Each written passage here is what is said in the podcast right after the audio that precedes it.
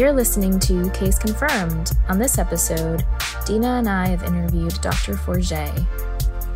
Dr. Forget is an economist, a professor in the Department of Community Health Sciences at the University of Manitoba, and academic director of the Manitoba Research Data Center. She's an adjunct scientist with the Manitoba Center for Health Policy and a research associate with the Manitoba First Nation Center for Aboriginal Health Research. Her current research focuses on the health and social consequences of anti poverty interventions and the cost effectiveness of healthcare interventions. Since we're releasing this episode in the middle of the COVID 19 pandemic, we just wanted to give a huge thank you to all the medical workers and essential staff who are showing up each day and giving their all to get us through the pandemic safely. Remember, we're all in this together. It's important for us to support each other during this difficult time during the pandemic. We here at Case Confirmed hope to continue being there for you. Continue keeping in touch with your loved ones all around the world. Feel free to send us a message on Facebook, Instagram, or caseconfirmed.com. Thank you. Thank you, Dr. Forget, for joining us. Um, really excited to talk to you about MINCOME, which is the Manitoba Basic Annual Income Experiment for our listeners, which took place in Manitoba in the 1970s. So, Dr. Forget, um, since you're an expert on this topic, would you be able to tell us how you first became interested in it? You know, I think I've known about this project my entire adult life. Uh, the first time I heard about it was in 1975, and I was sitting in a first year economics class in Toronto. And uh, at the time, I was a psychology major. I wasn't looking forward to uh, a year of economics. But um, the professor came in and started to talk about this wonderful experiment that was taking place way out west somewhere and would revolutionize the way we delivered social assistance in Canada. And that piqued my interest for a couple of reasons. Um, first of all, I mean, I, I was interested in using economics to make people's lives better. But I'd also had a little bit of uh, personal experience with income assistance. My family had been dependent on the system a little bit earlier, so I knew some of the limitations of that system. And uh, so I was very eager to find out uh, how basic income worked and what kind of a difference it made in people's lives. And so I followed it throughout my undergraduate career, and then I graduated and went on to uh, graduate school. And people stopped talking about this um, income experiment.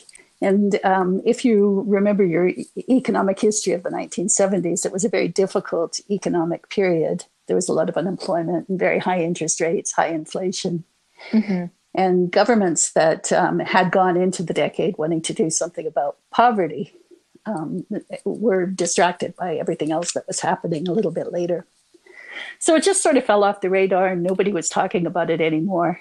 And several years later, I found myself working in Winnipeg and it turned out that Winnipeg was one of the sites of this experiment. And um, so I, again, was aware of this old experiment that didn't seem to have come to anything. And um, I was employed by the Faculty of Medicine at the University of Manitoba. Mm-hmm. And when you're a health economist in Canada, there's only one question that everybody has for you all the time, and that is how are we going to pay for this healthcare system? How are we going to make it sustainable? And um, so I went looking for this experiment to find out what had happened to it. I'm just curious, as somebody who's not really familiar with this experiment, what was the experiment exactly? What is MINCOME? I'm curious how basic income was determined. MINCOME was one of five experiments that took place in North America, large field experiments. Um, four of them were in the US and one in Canada. They were called negative income tax experiments in the US, and in Canada it was known as a guaranteed annual income experiment. The amount of money depended on family size. So at the time, a family of four would earn about uh, $4,800 would be the basic guarantee a year. And if you remember that uh, prices have probably increased six times since then, five or six times. Uh, and um, most of the experiments, all four American experiments, and a large part of the MINCOME experiment was set up as a randomized controlled trial. So in Winnipeg, for example, the researchers came to town, chose a small proportion of the total population, randomized them into a treatment group, which would receive the guaranteed annual income, and a control group who would uh, make do with whatever programs they were eligible for the purpose of the experiment was to find out that if you whether if you gave people a basic income if you gave them a guaranteed annual income would they work fewer hours would they reduce their commitment to work And so the idea was that at the end of the it was a three year period during which families received support. The idea was that at the end of three years, you could compare the results for people who received income and uh, people in the control group. There was another site in Manitoba in the town of Dauphin, which was a town of about 10,000 people. And um, Dauphin was a little bit different because it was a saturation site. And what that meant was that the researchers came to town, they made the program very widely known to the population, and everybody was eligible to participate. Now, that doesn't mean that everybody received money. They only received money if their income fell below um, the agreed upon threshold. But they all received the promise that if they needed the money, it would be there for them. So it was dependent on income. But, um, but, but they did receive a guarantee that uh, wasn't generally available. And so the data, the money flowed for about three years. The data was collected. The economic period got very challenging in Canada and in the US, and really across the world. And um, by the time the data was collected and the experiment ended, the researchers had run out of money for the analysis, and governments had really moved on to other economic issues. And so this data was all sort of packed away for a number of years. I know one of the biggest concerns with universal basic income is that people might lose the motivation to work. Did we see that happen in the Mincome experiment? Um, in the 1980s, um, a couple of labor economists went back and looked at the Winnipeg sample and uh, the results were very intriguing um, and entirely consistent with other experiments that have taken place. And that is uh, for primary earners, that is for adults with full time jobs, people who were working before income came along, continue to work afterwards. Um, but there were two groups of people who reduced the number of hours they worked pretty dramatically. Uh, the first were new mothers and if you put yourself back into the 1970s in Canada, new mothers were entitled to about four weeks. And there were a lot of new mothers who thought that that was a rather miserly period of parental support. And um, so women who left the labor force to give birth tended to stay out of, out of the workforce longer, to stay with their infants longer before they returned to work. But the other group of uh, people who reduced the number of hours they worked, and here the language is really, really important, were uh, young unattached males. That is, uh, hmm. young men who were not married, who didn't have children.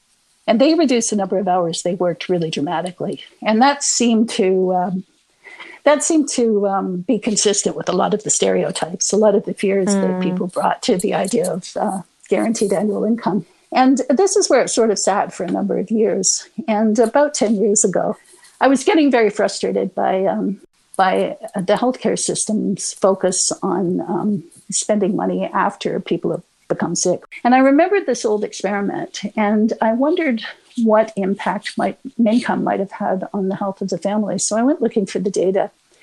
And in particular, I went looking for these young unattached males because I had a pretty fair idea of what had happened. Um, and it was masked a little bit by the way the results were reported. And uh, so the, I, I, did eventually find the data. And uh, one of the first things I found was that there was a rather dramatic increase in high school completion rates during the period. Young men in low income families were under a fair amount of family pressure to become self supporting as quickly as they could um, so that the family money could go to support younger brothers and sisters.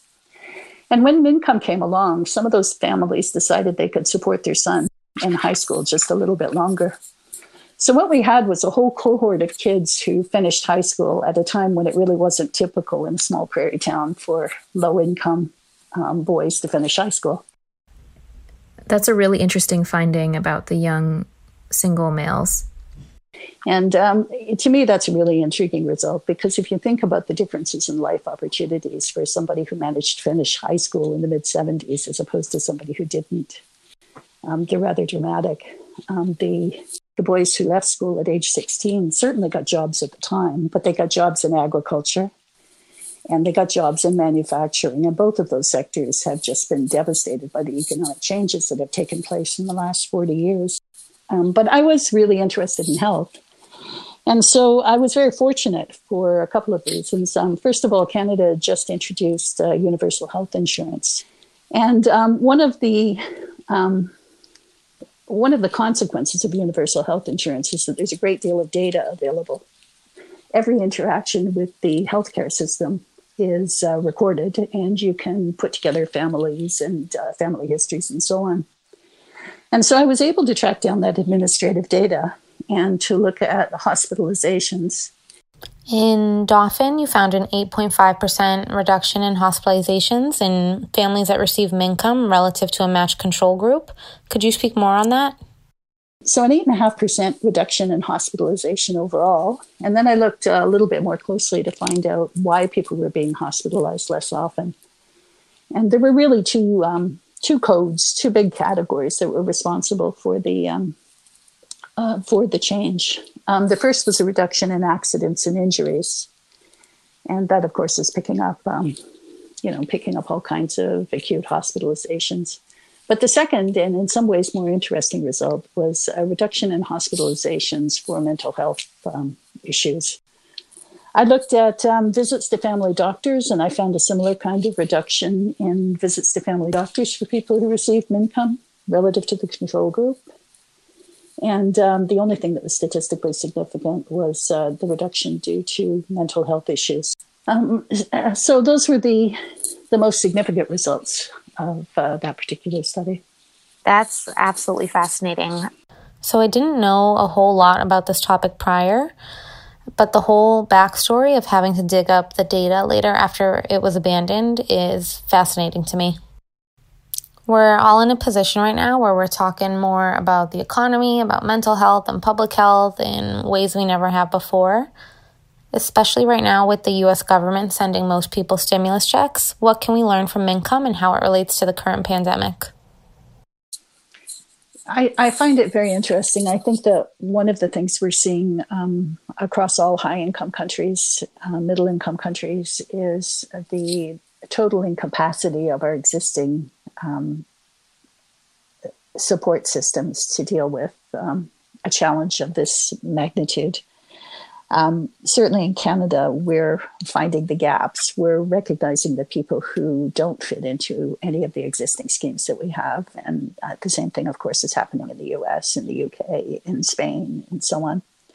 And it's interesting to see the number of different uh, responses that are coming from various governments. Um, if you think about a basic income, at its heart, a basic income is really a transfer of resources from the government to individuals sufficient to allow them to um, to live a modest but dignified life, right?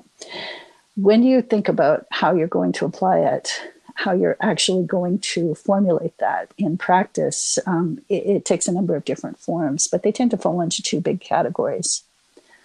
On the one hand, um, you can end up with a system similar to the one that I believe is under consideration in the US, um, sometimes called the Universal Basic Income, where the government sends money to everybody, rich or poor, people who need it, people who don't need it, and they hope to rely on the, the income tax system to claw it back from higher income individuals at the end of the year. Um, the alternative and, and the system I prefer is, is much more similar to the uh, program that was in place in um, in um, in the MINCOME project, and that is the amount of money you receive depends on your income from other sources. So if if you're low income, whether you're working or not working, um, you receive a basic income, and as your income from other sources increases, the um, basic income stipend declines, but it declines less than proportionately. So it gradually um, disappears as income increases but um, you know which which system is preferable really depends on on the kind of infrastructure that's in place in the country in which you live. And so seeing these different um, different responses to the covid-19 epidemic is really interesting from a social science point of view because what this is in effect is is a huge unplanned social experiment